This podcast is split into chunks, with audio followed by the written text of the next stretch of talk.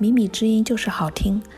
歌词嘛，我始终觉得一般深刻就可以了。所以我觉得那个年代的流行歌词呢，是 还是有一种文人的情怀啊，要往一个思辨性啊，或者是呃，能代表当下的一些思考啊，就有思考吧，这么说吧。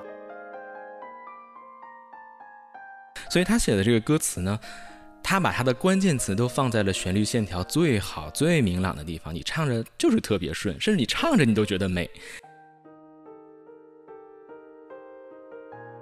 无比的怀念那个八零年代的开放自由，所以我觉得可能不是歌词创作方法发生了改变，是大环境带动了词作者的思考。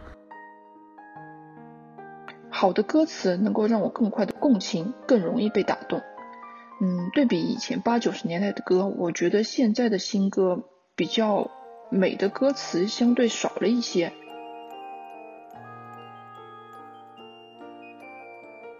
我直接 get 到了当年林夕一个人到中年的人写出这句话的心态呢，还是我作为一个中年人呼应了他的这个心态。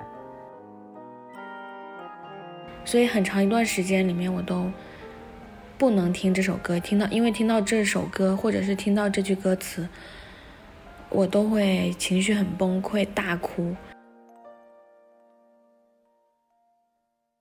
欢迎你继续收听《人为什么会被歌词打动》的下期。嗯，呃，在下期开始节目之前，我要说一下这个下期的开头的这个嘉宾啊，这个嘉宾是我的一个呃，怎么说啊？就从第一期开始他就在听我的节目，然后他后来，但是我后来没有沟通过，他后来有没有在，继续在听啊？反正是我当时在一八年刚刚开始做节目的时候，然后我就有知道他都有在听我的节目。然后他是我之前的一个嘉宾的好朋友，所以也很戏剧化的。他在提交这个语音的时候，是唯一的我收到的两个人，他们说了同样一首歌曲的这样的一个语音，啊，因为他跟之前的那个嘉宾，就是我们上期里面其中有一个嘉宾，他跟他说了同一首歌词。然后我后来就在想啊，就是他们为什么会说，他们为什么会提到同一首歌词？有可能是他们在上学的时候，他们讨论过这个歌词，可是他们已经不记得了。但是他们在这么多年过去之后，他们能想到的，可能还是同样的对于这个歌词的感慨。但是很有趣的一点是，他和跟他说同样歌词的这位嘉宾所提供的这样的一个看法，是完全南辕北辙的一个看法啊。然后你们也来听听看。嗯，我叫 c c i d e r 我现在从事的职业是景观设计师。我记忆最深的一句流行歌歌词是李宗盛的“春风再美也比不上你的笑，没见过你的人不会明了”。呃，第一次听到大概是十几岁的时候，是在电视上听到的。呃，这首歌叫《鬼迷心窍》，是当时。一个电视剧《末代皇孙》的片尾曲吧。当时是觉得电视剧好好看，然后女主角周海媚好美，剧情跌宕起伏，然后就记住这首歌了。嗯，倒是没有注意这个歌词，然后二十几岁的时候在听到的时候会注意到这句歌词，当时就觉得太美好了，嗯，然后又很有场景感。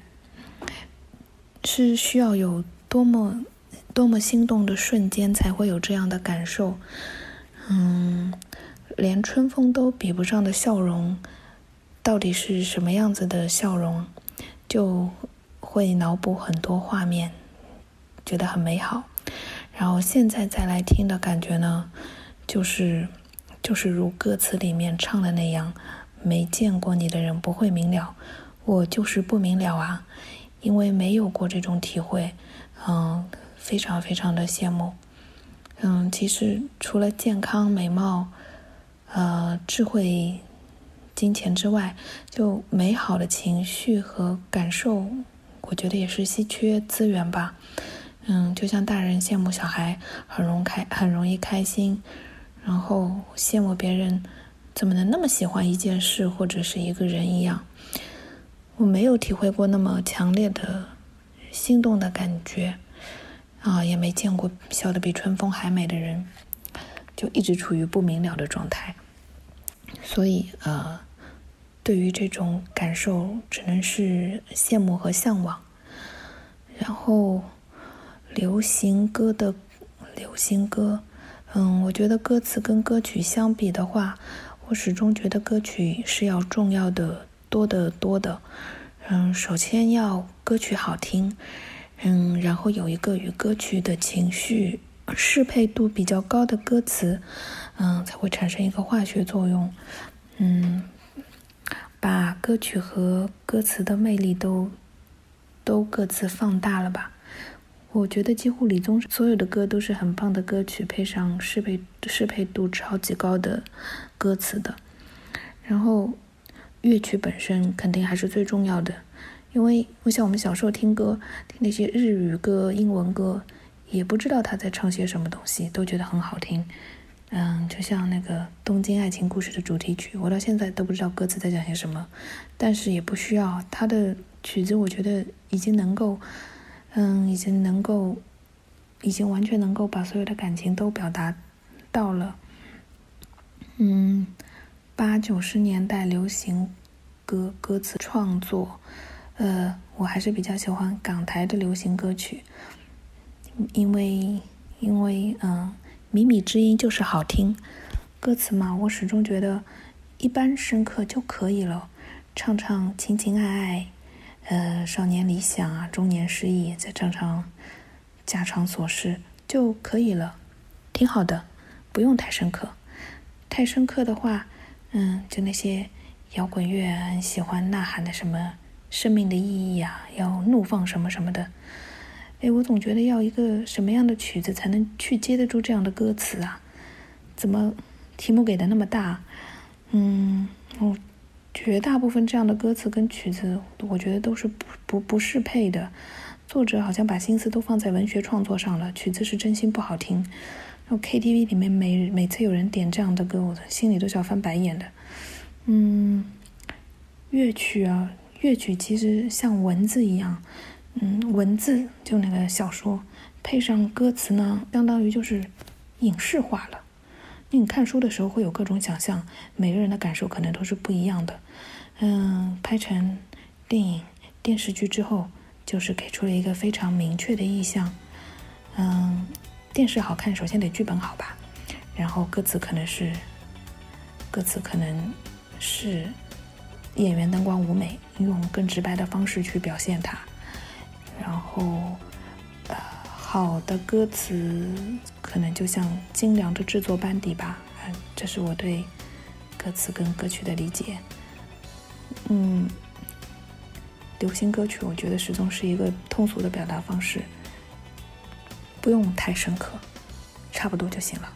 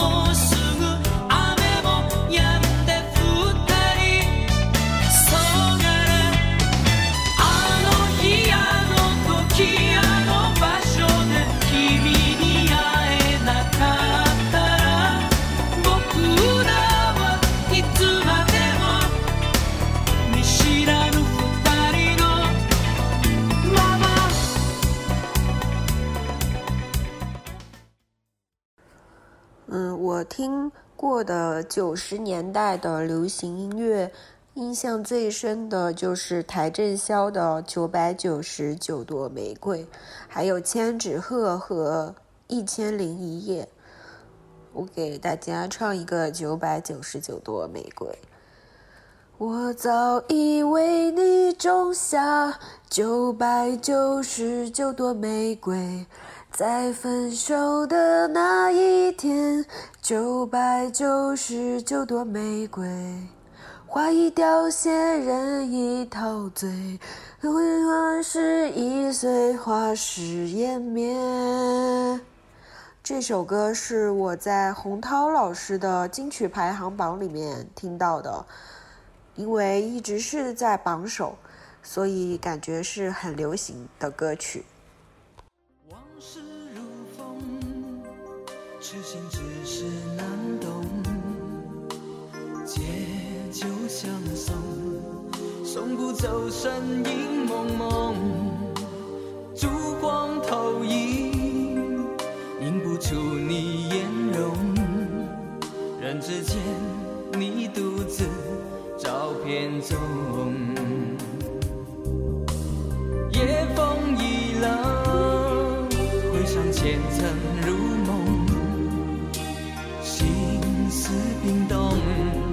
怎堪相识不相逢？难舍心痛，难舍情意如风，难舍你在我心中的放纵。我早已为你种下九百九十九朵玫瑰，从分手的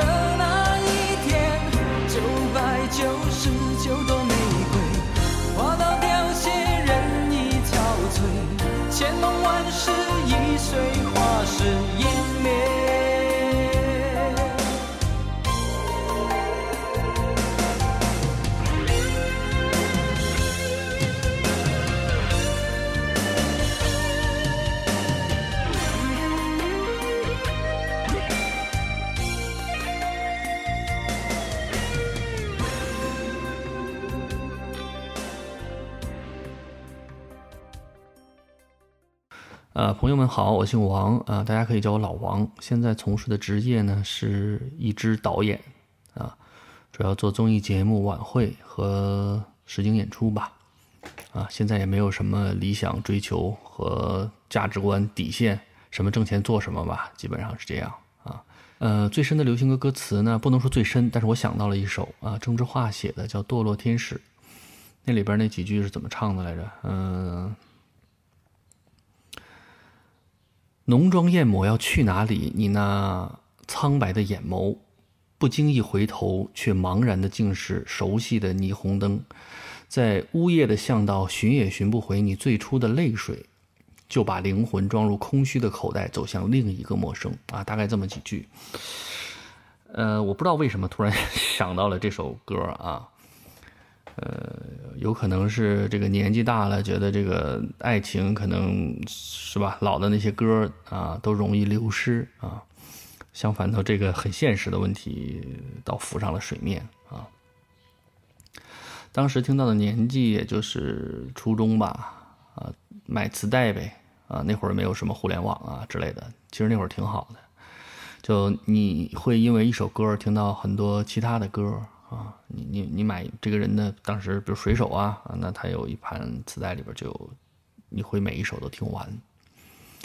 那个我们叫什么呢？就有效传播率很高啊。现在你大概写十首歌，可能你能听个两句就不错了哈。缘和记住，缘和记住肯定是他那种画面的描写哈，穿着高跟鞋是吧？浓妆艳抹，短裙儿、短裙，呜咽的巷道啊，寂寞的灵魂。别人攻陷你，还是你攻陷别人最后的防线，是吧？这种词写的、非常有画面感，是吧？所以说你的生活里没有嘛，听着就比较记忆犹新啊。跟这首歌、跟这句歌词有关的故事，这个肯定是没什么故事啊。那那么那会儿是吧，也不允许，年纪也不允许，财力也不允许，社会也不允许，啊，只是觉得。当时觉得就是很人文哈、就是流行歌曲里边你能听到一些啊对社会的思辨或者对现实情况的一些想法，我觉得这个很难啊。从嗯后来我我也写过一些歌哈、就是或者是幻想过曾经进入行业的人来说呢，他给你带来了一种不不同的这种视听感受。嗯，呃，多年过去以后，这句歌词现在现在听到就怀念呗。那个年代的创作空间还有一些，现在呢，整个感觉都是越来越紧啊。咱别说咱们这边，你看，全世界美国它也是越来越政治正确呀，好像就是越来越无聊啊，只能说某一些话。然后就像我现在是不是就说多了啊？现在听到的感受就是觉得。嗯，是那个年代啊，让流行歌曲曾经达到了让人尊重，或者说到达了文学，或者是艺术，或者是带有一种思辨性的这种范畴。那现在不可能了啊！你再挣再多的钱，你获不得这种尊重。嗯嗯，怎么看？流行歌曲的歌词和曲子相比，歌词的重要性怎么看？这个事儿得放在咱们中国来说哈，因为嗯有一句话叫“欧美的节奏，亚洲的旋律”嘛哈。亚洲这个主要指的是日本，这高松说的，不是我说的啊。其实我觉得韩国的旋律也很好，它有它自己的特点。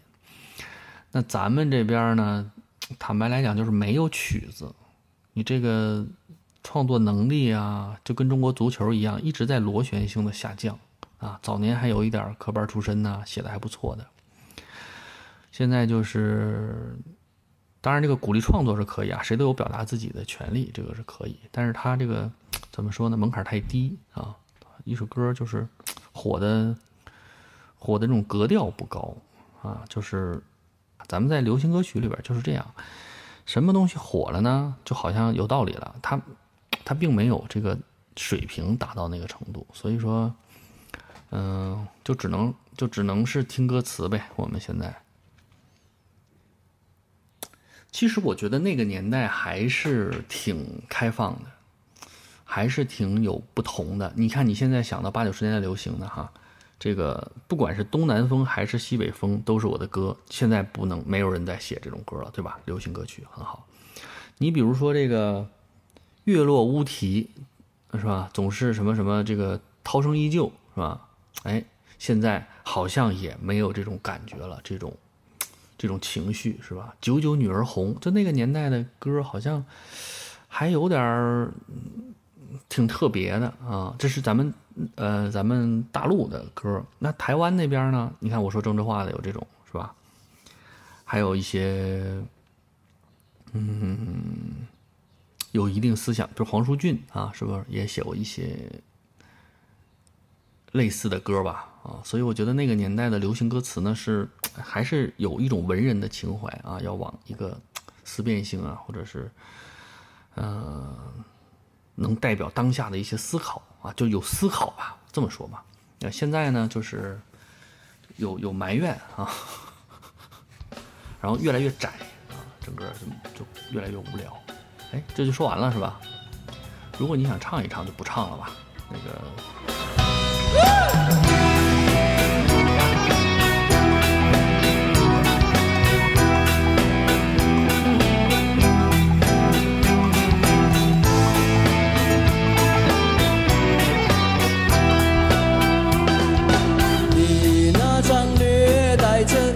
一点点颓废的脸孔，轻薄的嘴唇含着一千个谎言，风一吹看。见你手啊手长的脚啊，看高高的高跟鞋踩着颠簸的脚步，浓妆艳抹要去哪里？你那苍白的眼眸，不经意回头就茫然的尽是熟悉的霓虹灯，在午夜的巷道寻也许不回你初次的泪水，就把灵魂装入空虚的口袋，走向另一个陌生。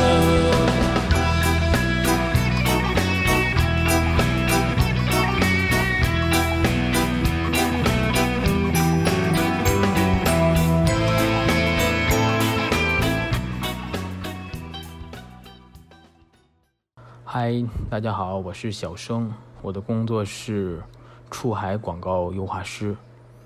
那和大力之前也做过几次节目，本身也是一位七零八零九零年代呃华语流行音乐的爱好者，同样也是华语流行音乐呃发展史的研究者。呃，对于客家音乐呀、原住民音乐呀以及地下音乐和独立音乐，都有一些呃浅尝辄止的研究吧，同样也是呃唱片的一个收藏爱好者。那之前和大力也有过几次的，呃也也有几次在大力节目当中作为嘉宾的一个一个经历。那我印象最深刻的一段歌词是罗大佑在一九八三年出版的专辑，呃，未来主人公未来的主人公里面的《亚细亚的孤儿》这首歌曲。我觉得纵观华语歌坛，没有哪一首流行歌曲的歌词的高度和创作技法可以超过《亚细亚的孤儿》。在我心中，这首作品的歌词就是华语乐坛第一。很惭愧啊，我本身听到这首歌的时间也比较晚，或者说我呃有过更深刻的了解和认知的时间是比较晚的。亚而罗大佑当时创作《亚细亚的孤儿》是在八十年代那个特殊的历史时期，台湾已经不再被日本统治了。然后那个年代，八十年代的台湾，其实歌曲的审查制度就特别的严格，包括其他的文艺作品的创作。都特别特别的严格，还处在戒严时期，就很多歌曲稍微有一点点影射，就会被当即毙掉，甚至没有影射，就是你出现了某些特定的字眼，就比如说太阳啊，或者红色呀，或者怎么怎么着的，都会被联想，或者家在远方啊，就是橄榄树这种歌曲，都需要被呃打回去重新改，你歌词不能不能这么写，所以说很荒唐。所以说，台湾当时面对的是内外交困，很多不如意的事情频频发生。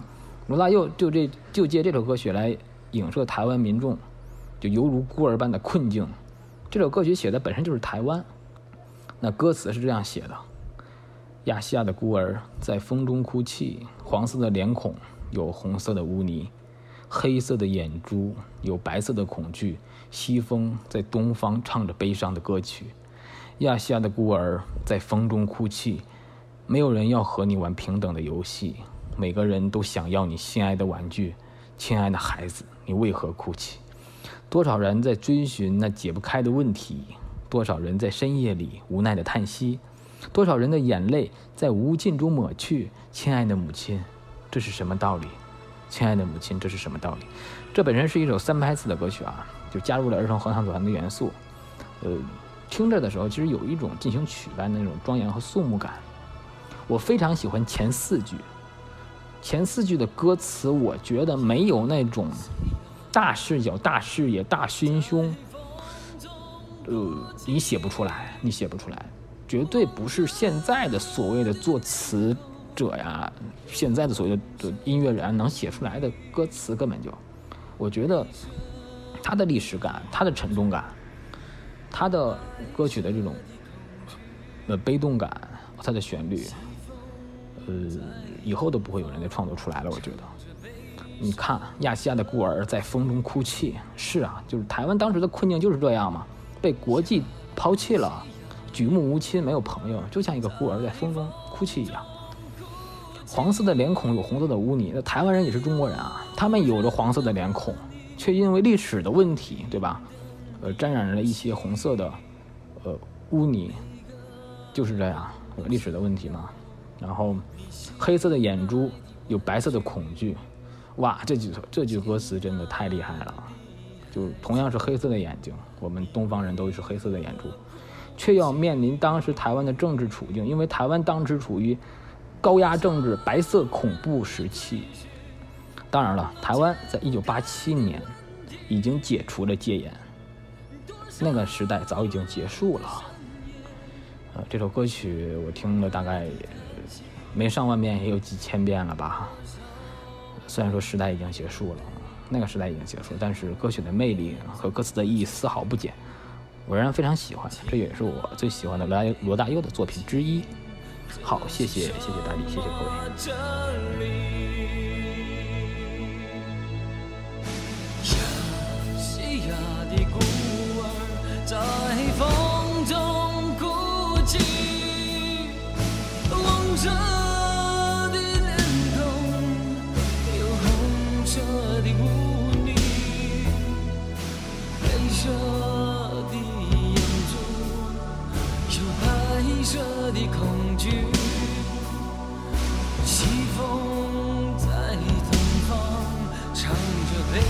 上的歌曲。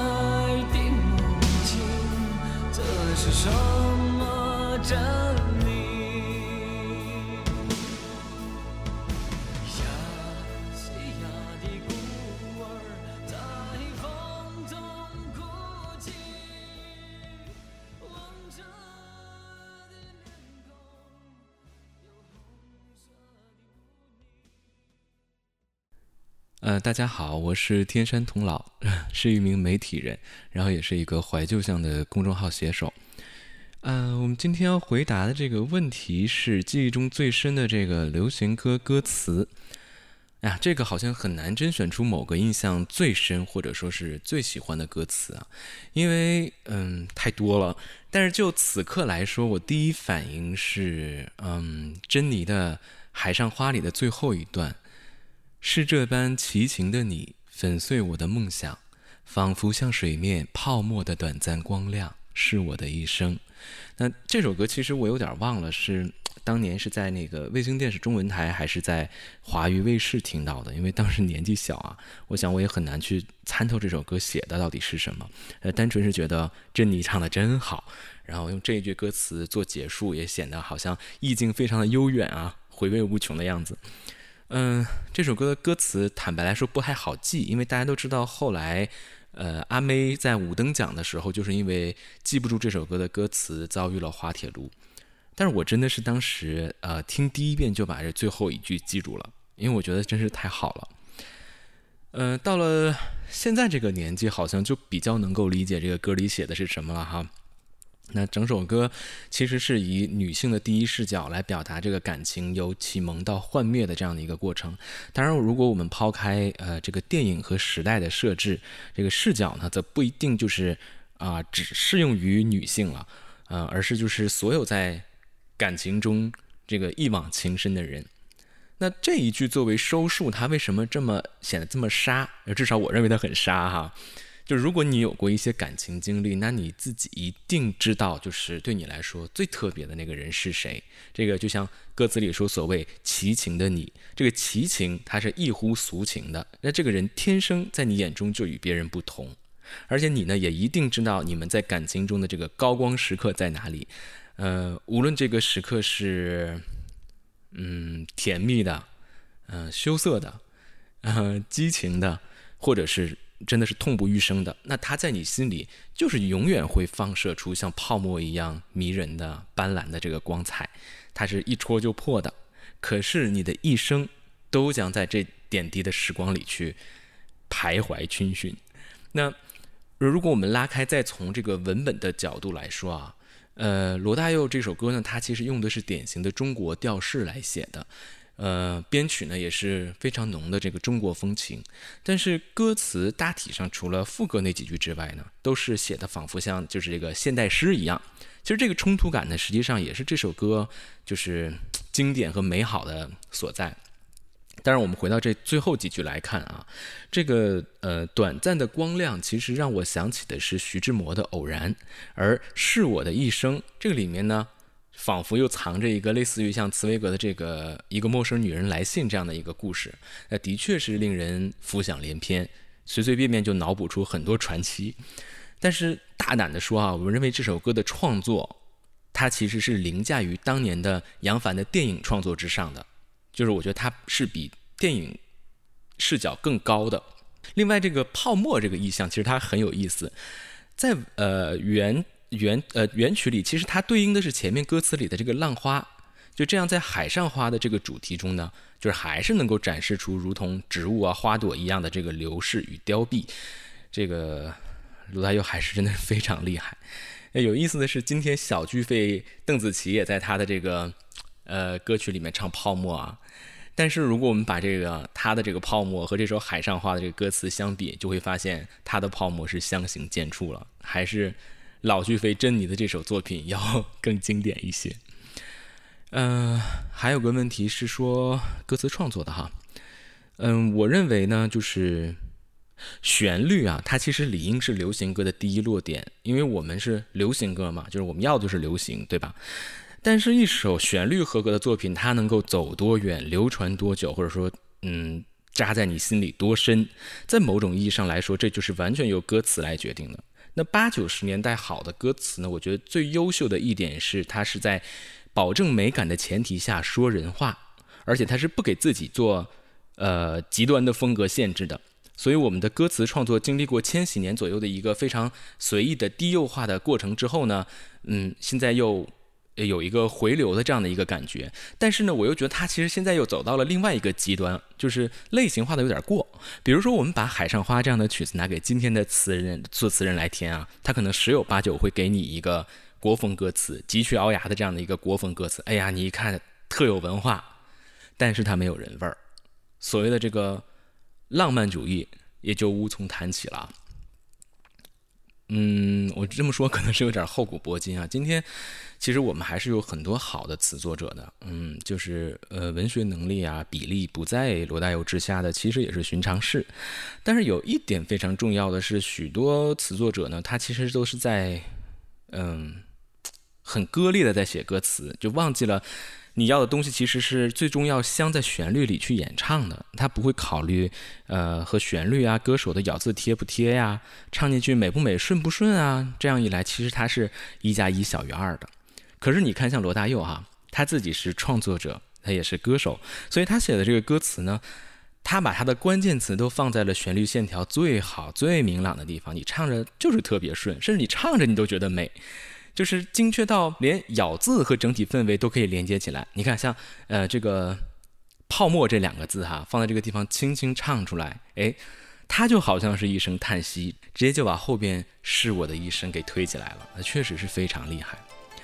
呃，八九十年代涌现出的厉害的词人呢，他们基本上都会把歌手的演唱体验和最终的演唱呈现的效果和自己的文字锤炼拉齐到一个水平线去考量的。所以说，歌词它真的不是简单的东西，实际上，嗯，有太多的细节可以去推敲了。嗯，好的，我的分享就是这些。是这般柔情的你，给我一个梦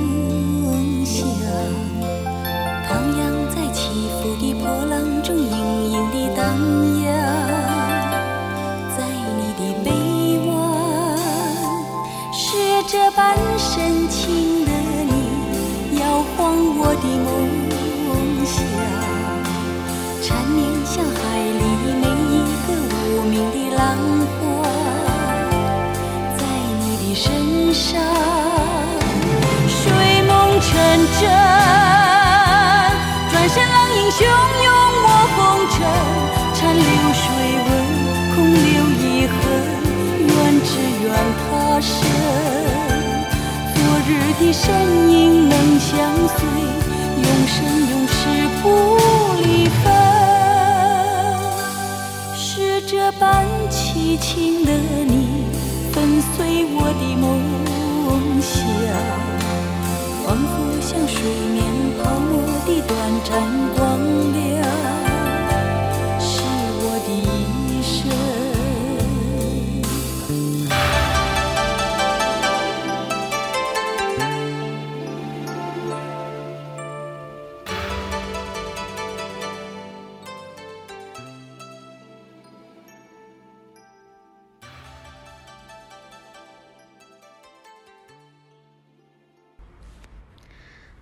大家好，朋友们都叫我甜甜。我一直在做跟品牌公关相关的事儿。我是八九年出生的，错过了八零九零的一半的时间。另外一半时间，其实我也不太能听得懂流行歌曲，所以大部分的八零九零金曲，我还是在更长大之后接触到的。现在想起来，确实有一首歌是我在九八年的时候听到的，并且对歌词的印象非常的深刻。现在想起来，还是因为我先找到的歌词，然后才去听的那首歌。故事是这样的：上小学的时候，有两份报纸是学校每个同学都要订的，一份叫做《小学语文报》，另外一个是《小学数学报》。当时我们都以能有作文在小学语文报上发表为荣。一九九八年的时候，小学语文报上有一个征文话题，叫给曼德拉爷爷的一封信。因为一九九八年的七月十八号是他的八十岁生日。现在想来，觉得小学语文报真看得起十岁左右的小朋友。那时的我们连南非在哪儿都不一定晓得，哪懂得平权、非暴力斗争这样的事儿。我对写信唯一感兴趣的点是曼德拉爷爷的生日跟我只差一天，这让我觉得我们之间有一些莫名其妙的 connection。于是我就查了资料，交了一篇作文，好像还发表了。文章里我引用了一句歌词：“缤纷色彩闪出的美丽，是因它没有分开每种色彩。”不好意思，我不太能用粤语把这句歌词给念出来。这是 Beyond 在一九九零年的时候为曼德拉创作的一首歌，叫做《光辉岁月》。回想起来，我小的时候真的是非常喜欢宏大叙事。三年级去完绍兴，看完鲁迅故居，我的座右铭就改成了“横眉冷对千夫指，俯首甘为孺子牛”。我到现在还记得，我的班主任在听到我的这句座右铭的时候，用一种非常奇怪的眼神在看着我。好像就在问你到底能不能理解这两句话是什么意思。再到后面的两千年到两千零五年，我上初中、上高中，然后开始关心自己，懂得爱情。刚好我们的世界里出现了王力宏、周杰伦、孙燕姿、梁静茹，华语乐坛的盛世碰上了我的中学时光。一直到现在，我们在不停哼唱着的，其实还是他们的歌。但在这些超级巨星的歌词里面，类似“缤纷色彩闪出的美丽，是因它没有分开每种色彩”这样的句子变得太少了。在最近这样一个矛盾冲突稍微有些多的国际环境下，我又开始怀念像这样的歌了。那说到歌词跟歌的关系。我猜旋律是外表，歌词是灵魂。我们总在听了一首一耳朵之后啊，评价歌的好听跟不好听。但真正让我们沉思、痛哭、醒悟的，让我们反复听一首歌的原因，一定是歌词。大车在征集这段今天的这个录音的时候。在问我们这个八零九零年代的歌词的创作方法跟现在有什么不同？歌词的创作方法我还真的不懂，只能说我们那个年代的人对外他有更博爱和长远的关怀，对内有更深刻的思考和对自己的检视。我记得查建英有一本书叫《八零年代访谈录》，那每一个在书中的人都。无比的怀念那个八零年代的开放自由，所以我觉得可能不是歌词创作方法发生了改变，是大环境带动了词作者的思考。所以我确实不知道歌词创作方法的好坏，我猜应该是思维的方式跟我们关注的东西随着时代改变了。色的界限，愿这土地里不分你我高低，缤纷色彩闪出的美丽，是因它没有分开每种色彩。年月把拥有变做失双眼带着期望。今天只有残留的躯壳，迎接光辉岁月，风雨中抱紧自由。一生经过彷徨的挣扎，自信可改变未来，问谁又能做到？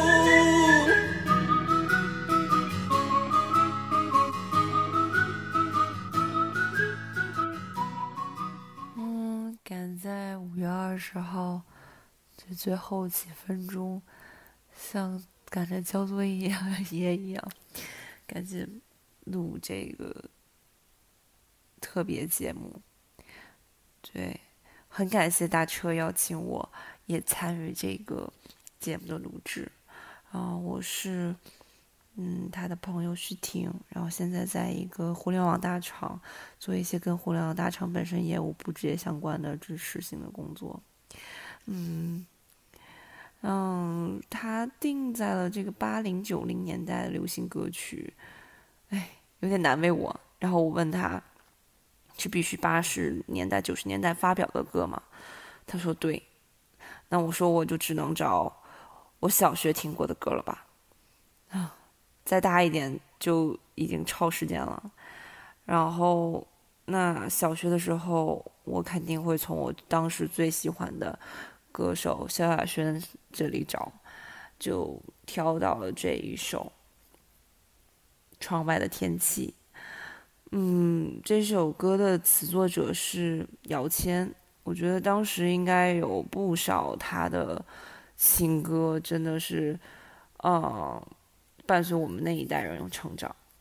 我不知道他现在还写词吗？我感觉好像已经很少听到这个名字了。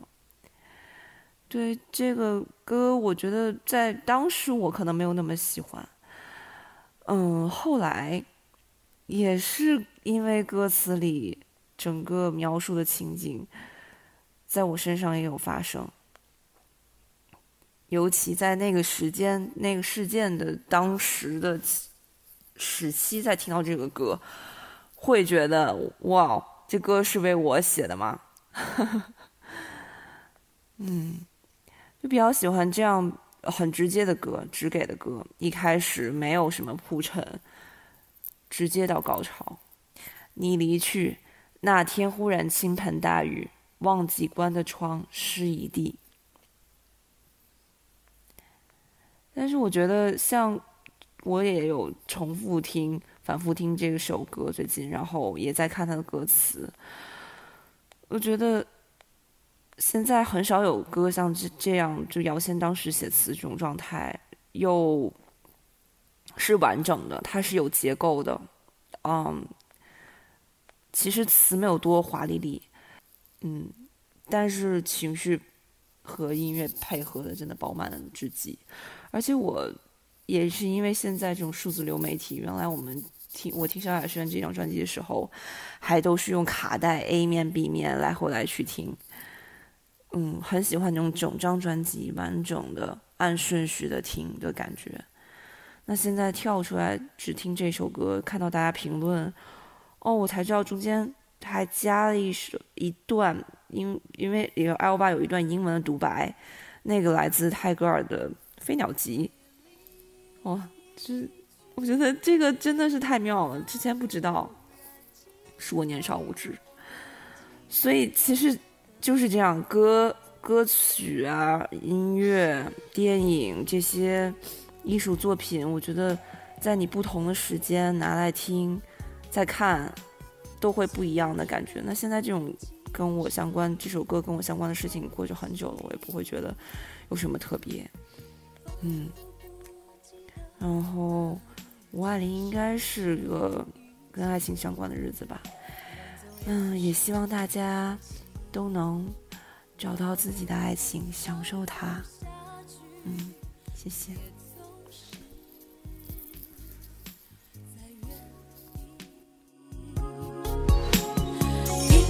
朋友，记你的笑。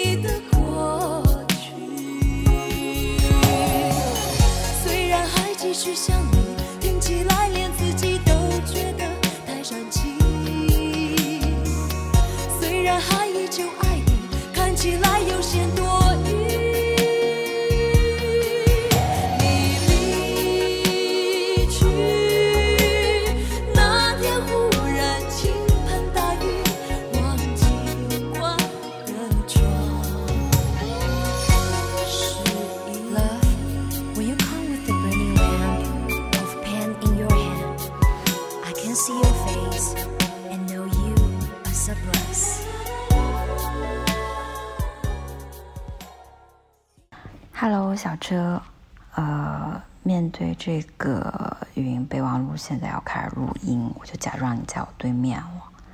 呃，我的 ID 在微信上就是特别简单的我自己姓名的缩写，然后现在从事的职业就是，嗯，算是咨询行业打工人，嗯，然后聊到那个记忆最深的那个流行歌词。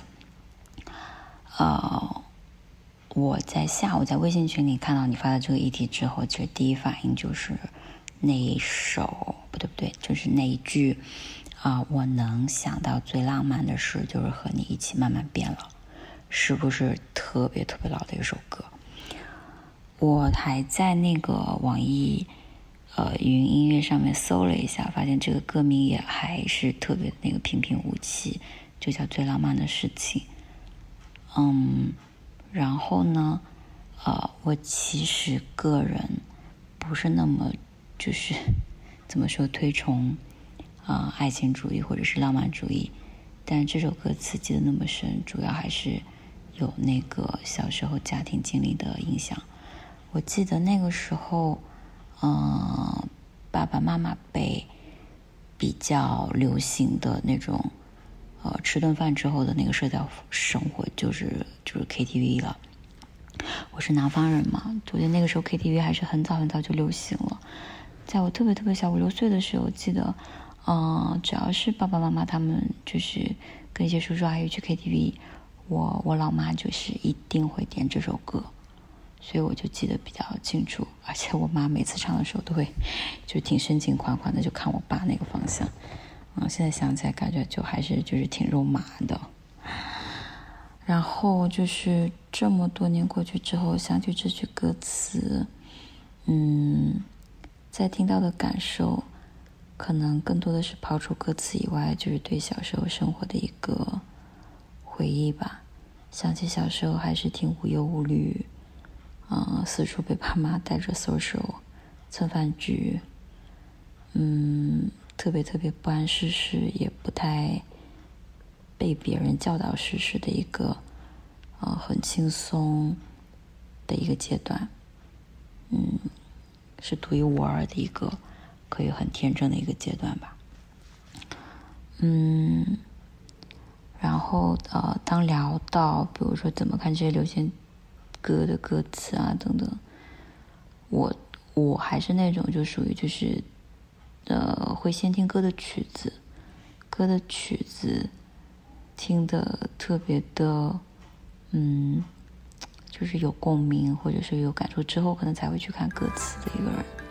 除此以外啊、可能我主要的那个音乐品味，小众音乐的那个启蒙者基本上就是小车了，所以，嗯，所以就先讲到这儿吧。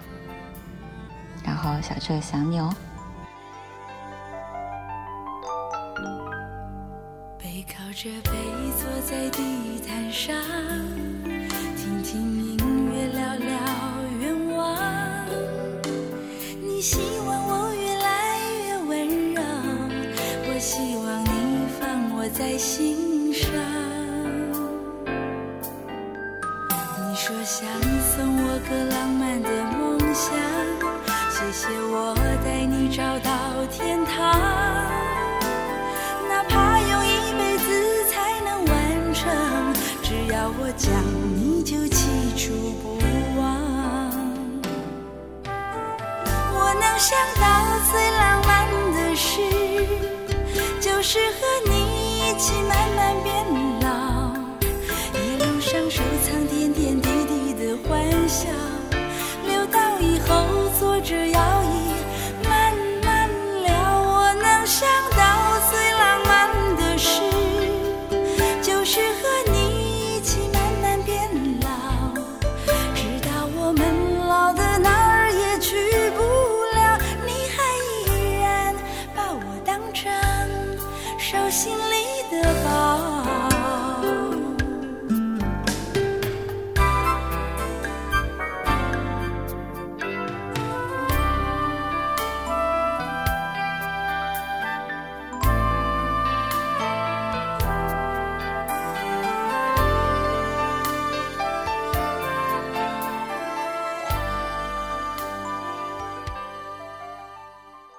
大家好，我是橘子冰冰，目前是银行的一名打工人。首先要谢谢主播车尔文的邀请，让我有机会能参加这次八零九零有限公司的五二零特别企划，和大家一起分享我记忆中已经封存了很久很久的一个画面。老实说，如果不是因为这次的活动，我应该很长一段时间都不太会想起这个画面。今天又恰逢五二零，在这里要祝大家节日快乐。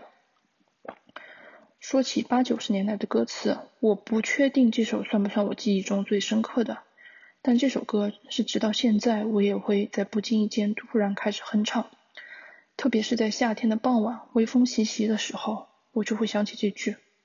嗯，这句就是叶蓓在《白衣飘飘的年代》里的第一句：“当秋风停在了你的发梢，在红红的夕阳肩上。”我不记得第一次听到这首歌是在什么场合。但这句歌词真真正正和记忆中的画面锁定在一起，应该是在初中。呃，隐约记得应该是初二夏天的某个傍晚吧。我与朋友来家里玩，但是实际上因为自己拖拉没有把作业写完，所以当时我就自己在书桌前写周记，朋友就躺在卧室的床上看书。我卧室的窗户正好是朝西的，所以傍晚的时候。会有橘黄色的阳光晒进来，我当时应该是被周记里的每句话卡住了，就转过头去问说：“哎，这句你怎么写呀？”却看到了一个很美很美的场景，朋友整个人都被橘黄色的夕阳笼罩，那一刻我有点出神。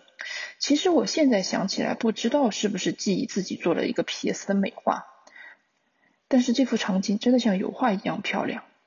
橘黄色的阳光洒在他的脸上，暖暖的。他侧面，他侧脸细微的绒毛都看得非常清晰，而且软软的，有点可爱。那一刻，我感觉整个时间都停下来了。当然，随着我年纪的长长大，当年的这位朋友现在也几乎没有联系了。我现在在唱起这首歌的时候，在想起这个画面，更多的是一种怅然和怀念。但却更符合这首歌的意境，因为这首歌本来就是高晓松为了纪念顾城写的。嗯，说到歌词和曲子的关系，嗯，对我而言，其实我更看重歌词，因为好听的曲调能够让人迅速带入感情和情绪，但是好的歌词却能帮助我迅速的勾勒勾勒出一个画面，让我愿意去进一步了解这个歌词背后究竟发生了什么故事。嗯，比如就拿这首《白衣飘飘的年代》来说，它歌歌曲开头的四句就是：“当秋风停在了你的发梢，在红红的夕阳肩上，你注视着树叶清晰的脉搏，它翩翩的应声而落。”嗯，傍晚夕阳下，一个人站在树下，他朝着阳光举起了手中的树叶，树叶被阳光打穿过而变得透明，叶脉清晰可见。这个时候，秋风轻轻地吹起了他的发尾，也吹动了身旁的树枝，叶片簌簌落下，整个场景就非常的清晰。嗯，随着歌曲他进一步唱，后面几句是：你沉默倾听着那一声驼铃，像一封古早的信。你转过了身，深锁上了门，再无人相问。前面勾勒的那么美的画面倏然消失，那原来是一切都已经逝去。那些美好的画面也被深深锁进了心底，所以好的歌词能够让我更快的共共情，更容易被打动。嗯，对比以前八九十年代的歌，我觉得现在的新歌比较美的歌词相对少了一些，更多出来的是一些比较好的好听的编曲，很多元素的曲风，虽然也很棒吧，嗯，但是我总觉得少了点什么。秋风停在红的夕阳肩上，你注视着树叶清晰的脉搏，它翩翩的应声而落。你沉默倾听着那一声若离，像一封古早的信。你转过了身，是锁上了门，再无人相问。嗯，在这里讲到这里，我想夹带私货给大家推荐魏如萱一九年的一首歌《奥菲利亚》。嗯，这首歌好像是魏如萱的那张专辑叫呃遗忘，我想想啊，呃藏着不等于遗忘里的。嗯，这首歌的歌词是诗人李格弟写的，李格弟是我非常非常喜欢的一首作词人。嗯，奥菲利亚是那个哈姆哈姆雷特的恋人，他因为哈姆雷特的疯狂，让这段感情和他本人都已经走向了死亡。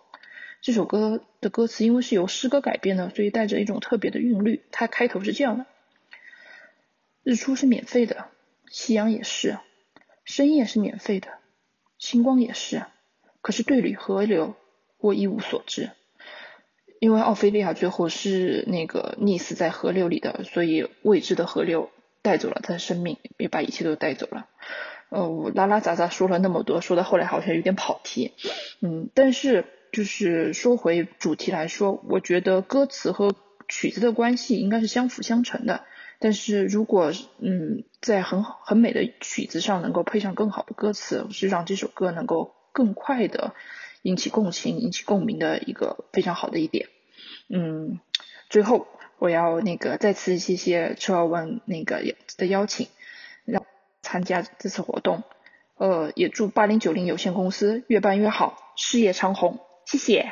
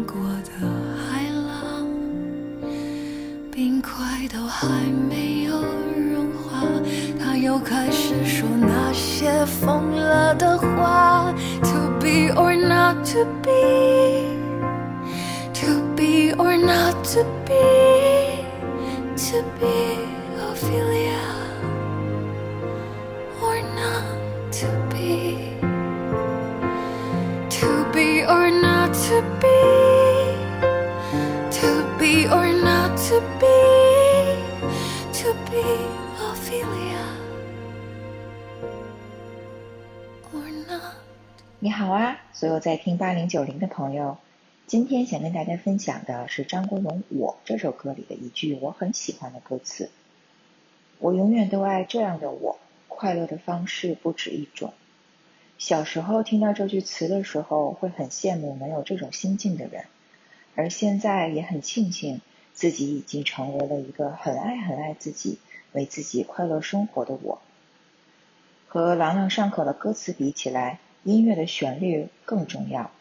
它本身就是一种语言，可以跨越国界和种族，直击所有人的内心。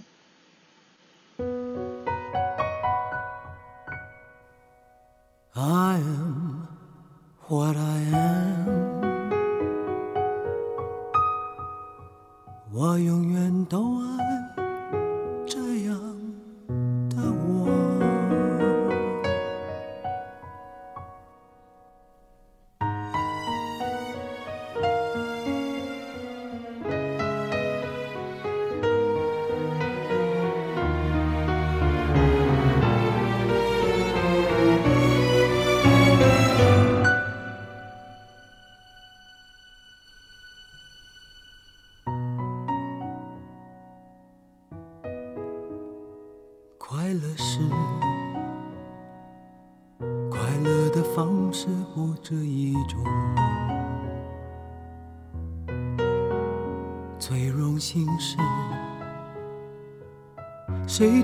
做舞者的光荣，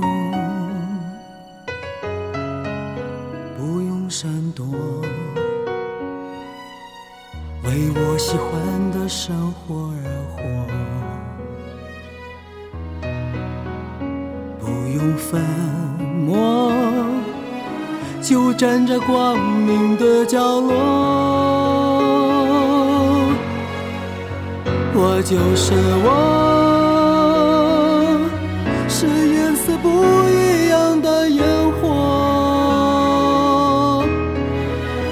天空海阔，要做最坚强的泡沫。我喜欢我，让蔷薇开出一种结果。孤独的沙漠里，一样盛放的赤裸裸。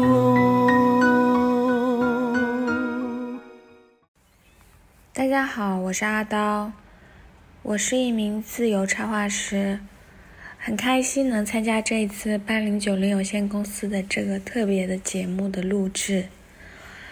嗯，说到我印象最深刻的一句歌词，其实我看到这个主题的时候，我第一时间想到的是五月天的《温柔》里面的一句歌词。没有关系，你的世界就让你拥有，不打扰是我的温柔。嗯，其实《温柔》这首歌呢，一开始是对我来说是一首甜蜜的歌，因为，嗯，在我大一的时候，我当时的初恋的男朋友给我打电话的时候唱过这首歌，然后我当时听到他给我唱这首歌的时候，由于在热恋期嘛，你也知道。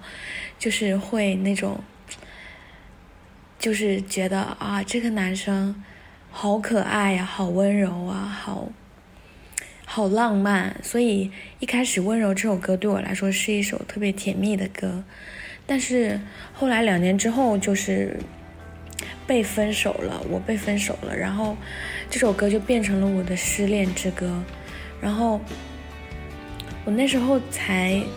仔细的品到那个歌词里面的内容，然后我觉得每一句歌词好像都很扎心，尤其是这一句“没有关系，你的世界就让你拥有，不打扰是我的温柔”。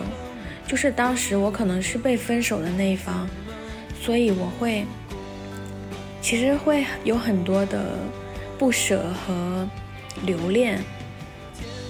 所以当时，但是我又没有别的办法，因为对方心意已决嘛。然后，好像我最后唯一能做的事情就是不去打扰他，默默地看着他。然后，可能不打扰就是我最后能做为他做的一件事情。所以，就是这句歌词非常能，嗯，让当时的我产生共鸣吧。所以很长一段时间里面，我都不能听这首歌。听到，因为听到这首歌，或者是听到这句歌词，我都会情绪很崩溃，大哭。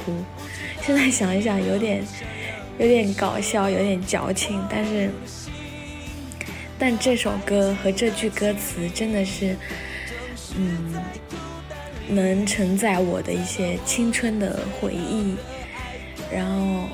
也觉得挺有趣的，现在回想起来，觉得还挺有意思的。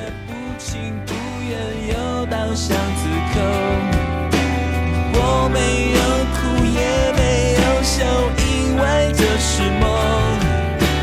没有预兆，没有理由，你真的有说过。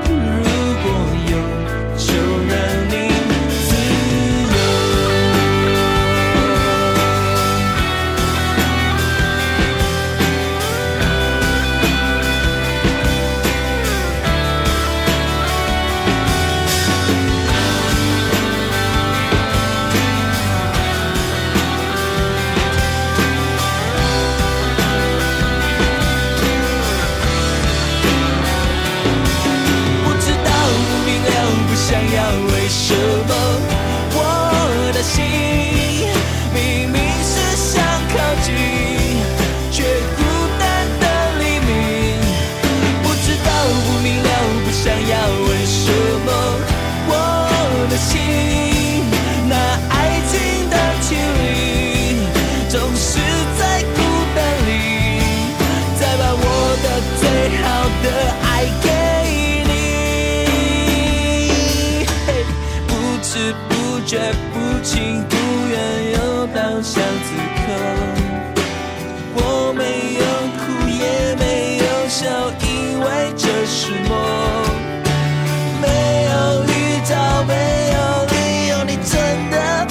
说过，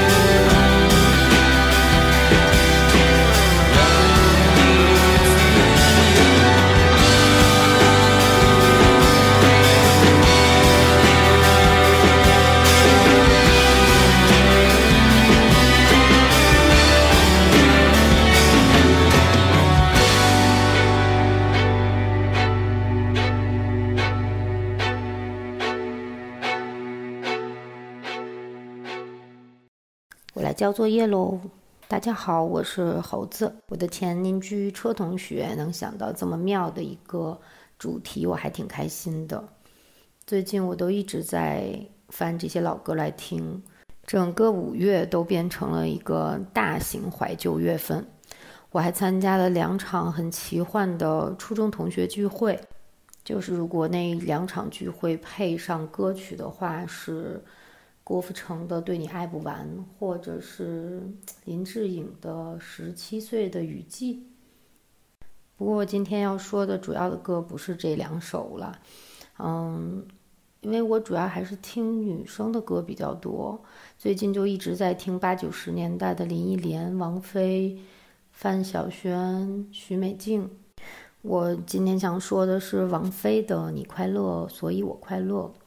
我每次听到这首歌的时候，都会回到一个特定的场景，就是一九九七年的时候，我有一个篮球队的男朋友，但那个年纪谈恋爱就是赶时髦，谁也不知道谈恋爱究竟该是个什么样子，有什么样的感觉。这首歌的歌词就特别直观的跟我说：“你眉头开了，所以我笑了；你眼睛红了，我的天灰了。”我就真的在想象你在打球的时候头发湿了，我会感觉热；你赢球了，我同时也会特别开心；你哪天特别疲惫了，我也会很累。总之就是挺渴望这种感觉的，也觉得挺飘的吧。如果真的会有这种体验的话，然后让我记忆犹新的那个场景就出现了。就有一天，我们两个下学回家，我就给他唱了一段这个歌，因为这个歌我一直记在心里，就想让他跟我产生共鸣。然后，也许我们好好的去谈个恋爱的话，真的会有这种奇妙的感觉呢。嗯，结果我唱完了以后，他看着我说：“这个旋律好奇怪呀，这个歌也不怎么好听嘛。”就跟没听过一样，就继续走了。我当时肯定翻了一个巨大的白眼，直男嘛，就真的是数十年如一日都是这个样子。其实我是想说，就这首歌给我等于种了个草吧，它告诉我感情里边可能会是什么样子的，然后那个感觉又黏黏腻腻，挺暧昧，挺暖暖的。嗯，又很直接。现在对爱情里边产生的感觉，没那么好奇了，嗯，也不会让我那么兴奋了。但反倒我觉得这个歌其实在说跟人跟人的一种更深的连接吧，甚至是你不用跟人，就是跟外界的一切都可以有一个更深的连接，跟家里的宠物啊、空气啊、花花草草啊、你做的事情啊，嗯，我觉得价值已经上到够高的了。其实我也是无话可说了，今天就到这里吧。刚叫我的那个人是巴布，这样，他非常非常的辛苦，很多事情要忙，连表演前还要找歌手。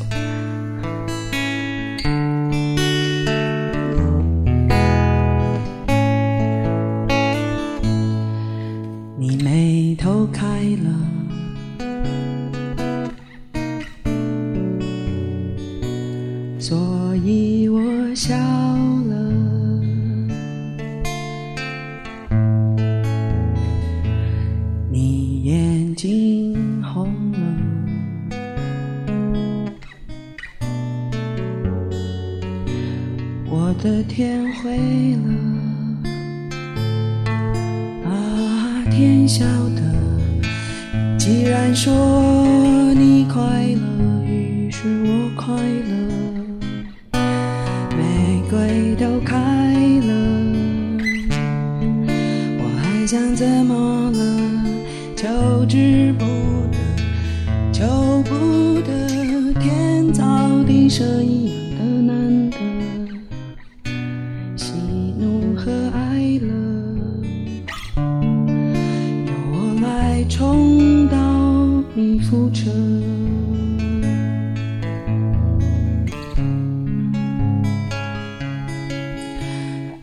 这首歌的时候，我其实一点也不觉得快乐。虽然我一直唱你快乐，我快乐，可是如果有如果有一天有一个爱情是因为要建筑在另外一个人，就是说你快乐了以后，我才可以快乐，我觉得很好吗？我觉得那不是快乐，我觉得也可能也是啦，我不知道。只好把这个歌唱成这种怪怪的样子。明明唱，明明在唱快乐，可是又又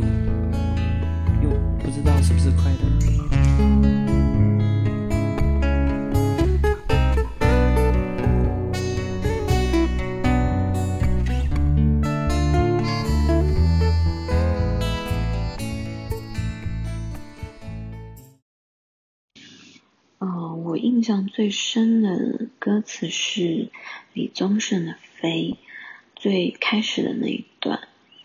嗯，我不怕你始终不说的答案，但是行装里了，箱子扣了，要走了，要走了，要走了。我其实不太确定这首歌是哪个年代的，但是每次一放出来呢，又有一种非常有年代感的感觉。这首歌其实我挺小的时候就有听过，但那个时候没有特别的感触。嗯，密集的听这首歌呢，是在这一两年。嗯，二零二零二零年的时候，我和闺蜜一起去云南玩，我们去雨崩徒步，然后那次行程特别开心，所以我就我就爱上了云南。正好那个时候呢，我也辞职没有工作，每天也没什么事情干，然后也没什么目标。正好疫情之后呢，机票也挺便宜的，我在那个时候就开始三天两头的往云南跑，大概那一年来回就有飞了大概十多次吧，这样。然后每次当我呃，在飞机上啊，或者说，嗯、去机场路上，或者说各种听歌的场合吧，听歌的时候，我都会放这首歌来听，而且是一直循环的在那边放。嗯，它好像是给我的行程增加了一个背景音乐，这样。嗯，就是东西都收拾好啦，明天又要走啦，这样子。好像虽然不会像歌词当中那样子，就是一去不回了，但是呢，哎，也不知道为什么，每次那个音乐一响起来，我就会有一点鼻子一酸，然后心里就是紧紧的那种，有一种淡淡的忧伤，感觉就是，嗯，要要离开家了呀。嗯，虽然要去一个非常向往的地方，但是还是会对家乡有一些不舍得。但是回家的时候呢，就有更多的不舍得，就是有一种牵肠挂肚，对两边都有一种牵肠挂肚的情感在里面，就还蛮蛮蛮奇妙的。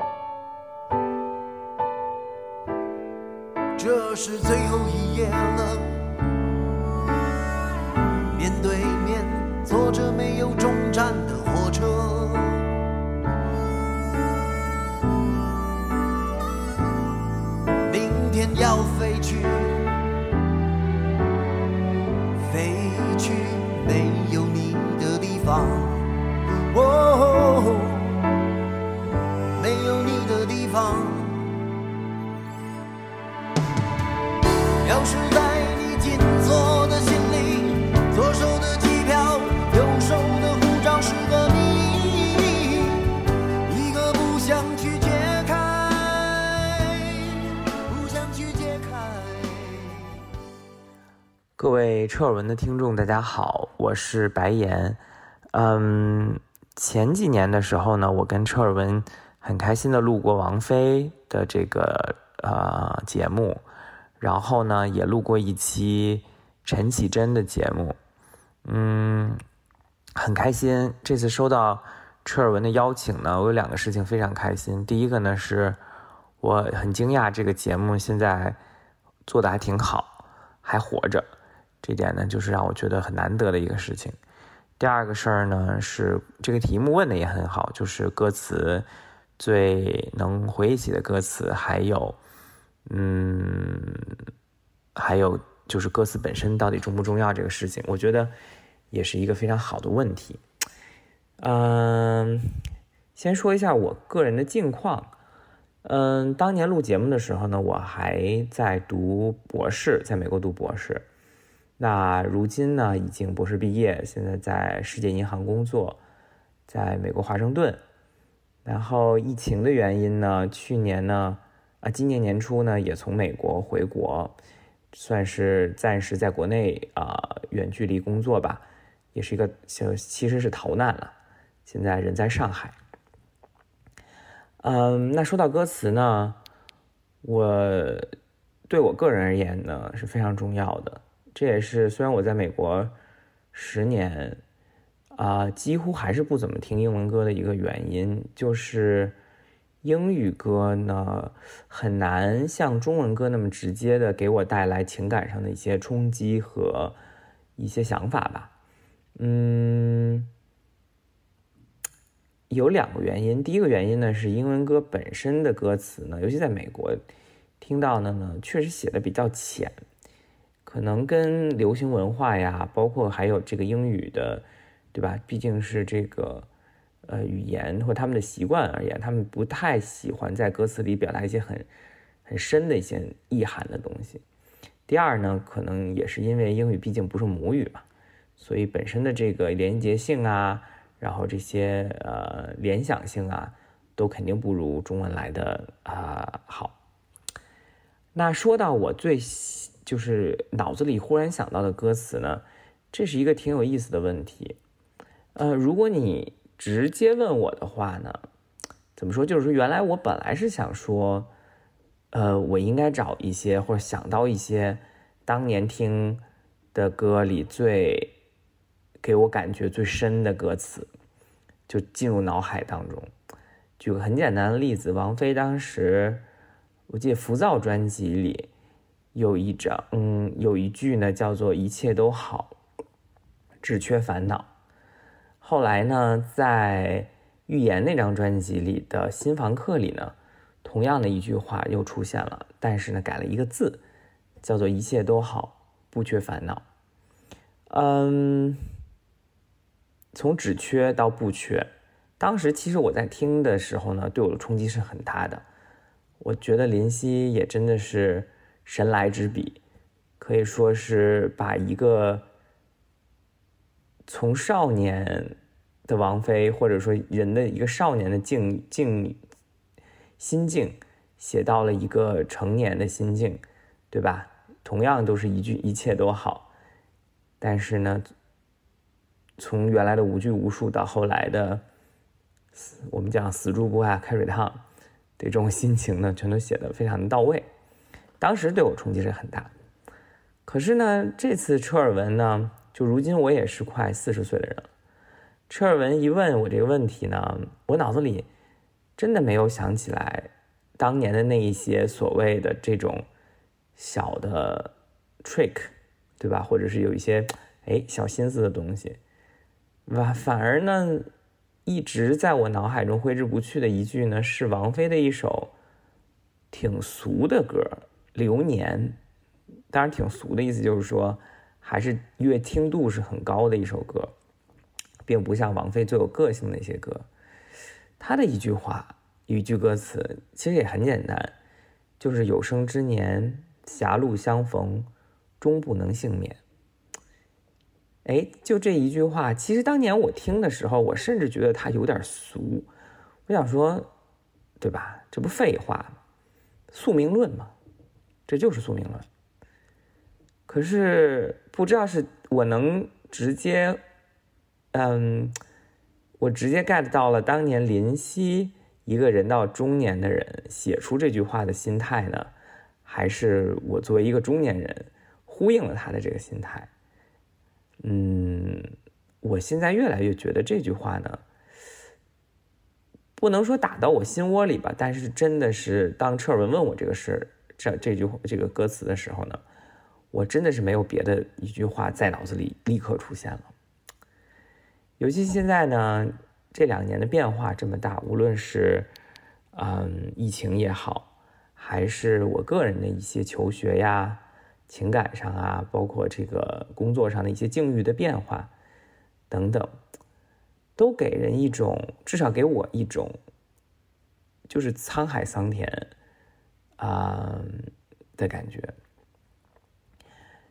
就拿疫情来说吧，嗯，我们如今当下的语境，对吧？提到国际啊，或者说是尤其出国这个事儿，国外呀等等的。包括我们对自己的定位、国家的定位、我们个人的定位，好像一场疫情下来，什么都变了。你从一个历史的角度来看，或者是说从一个更宏观的角度来看，就这种事情是几年前我们绝对不可能想到会发生的，可是呢，也就发生了，对吧？从这种。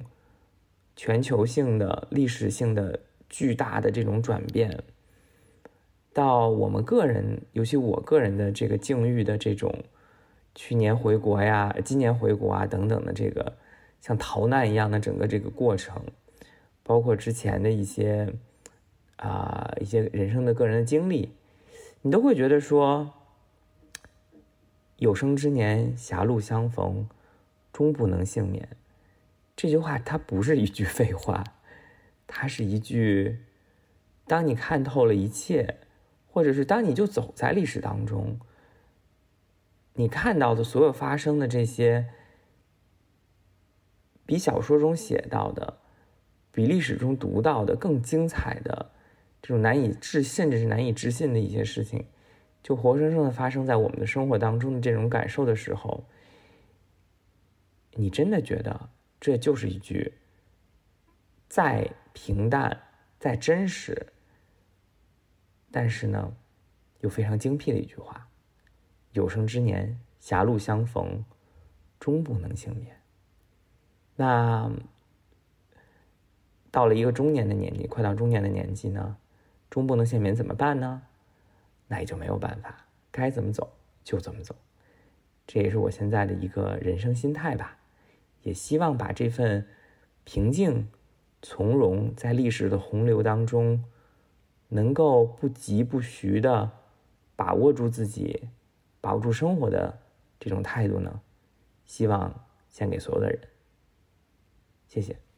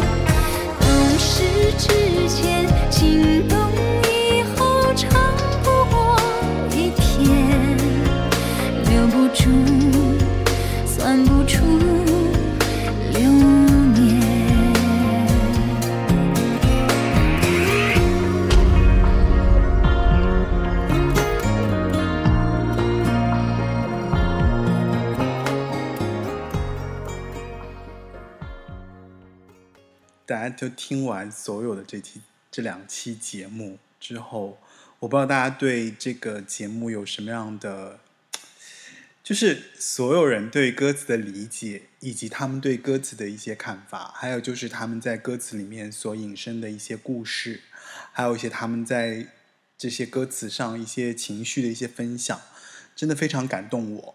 然后，呃，会让我觉得我自己在歌词这件事情上的理解变得特别的渺小啊。当然，我也有自己特别喜欢的歌词，呃，但是呢，因为做这样的一个特别的节目，我突然就是很怎么讲，就是我有点不太想去提我对于歌词的记忆，因为我也是一个记住很多很多歌词的人。然后我特别想提一件特别有趣的事情，就是我在做这期节目的时候啊，就是我把这个 brief 发给了我最要好的一个朋友的一个朋友圈，也就是说，我认识了大概有快将近二十年的一个小的非常密集的一个小的朋友圈，大概七八个人吧。然后你知道，就是他们当中有人提到我曾经在毕业的时候做录音师所写的一首歌的歌词，他们说那首歌词其实也写得很好啊。当时我就啊就好感叹，因为我在零六年的时候，其实其实是我写过第一首卖掉的歌曲，那首歌曲叫做《半夏》啊，就是夏天的一半的意思啊。然后他们说里面的那句歌词“夏天切一半，你一半我一半”就写的很好啊。然后我是很感慨的，因为对我来说，这句歌词可能很多很多年过去了。那是我零六年当时在唱片公司为了一个歌手，然后我去挖掘我自己的记忆当中，就是对于离别这件事情特别感慨之后写的一首歌。哦、我觉得千言万语其实到最后，呃，我觉得歌词其实是你理解理解你自己啊，理解理解这个世界啊，理解你身边的万事万物，然后你会重新生发出来一个呃观感说，我希望世界是怎样子的，我希望我被怎样对待。对我觉得这是我对歌词的一个粗浅的一个看法吧。所以我觉得听完所有人说的这些歌词的理解之后，我真的就是有一点什么都说不上来。那我只好奉献一首我自己写过的一首歌，碰碰巧它的歌词还被人觉得还不错，所以我拿出来让大家听一下。然后这期人为什么会被歌词打动的节目就到此为止了啊，分为两期。然后你听完了吗？嗯，八零九零有限公司已经上架了网易云音乐、喜马拉雅，然后苹果播客、小宇宙以及汽水儿啊等一等所有的这些播客平台。然后，如果你对这两期节目非常有感受，然后也要想要表达自己对于歌词的一些看法，那希望你可以在小宇宙的这个页面上找到我的个人的联系方式啊，包括我们的呃微博，然后邮箱，然后你可以把你的这个语音发送到我的邮箱。然后说不定在今后的节目当中，我会把你的语音剪到我们的节目当中来。呃，感谢您收听八零九零有限公司啊，呃，非常荣幸。我最后非常要感谢所有参与五二零八零九零有限公司特别企划节目，然后提供语音的语音嘉宾好，感谢你们参与这次节目，也为我提供了一个这么好、这么宝贵的一期呃节目吧。好，最后在我写的一首歌《半夏》当中结束这两期节目。听见夏天过去一半的身影，是谁还站在原地？夏天切一半，你一半，我一半，像我们的爱分两段。这样的分开没什么遗憾，我们还要学着爱。夏天切一半，你过去我未来，我挑世界的另一端。这样的开，念念不再见，我们还要学习爱。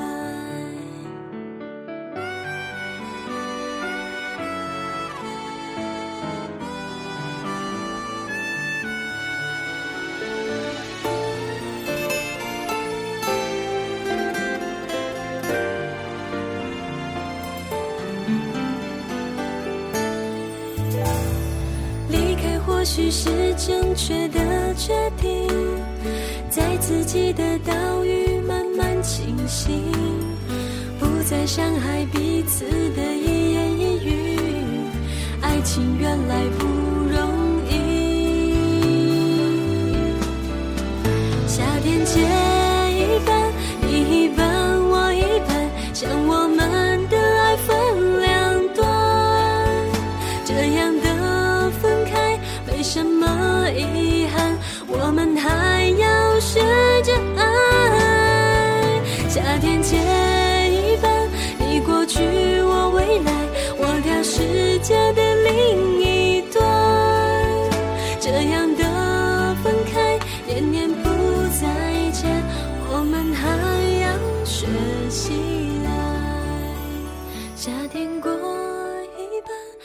害怕这勇敢，爱从来不曾走开，这夏天不回来，努力说再见。再见，要更好的爱。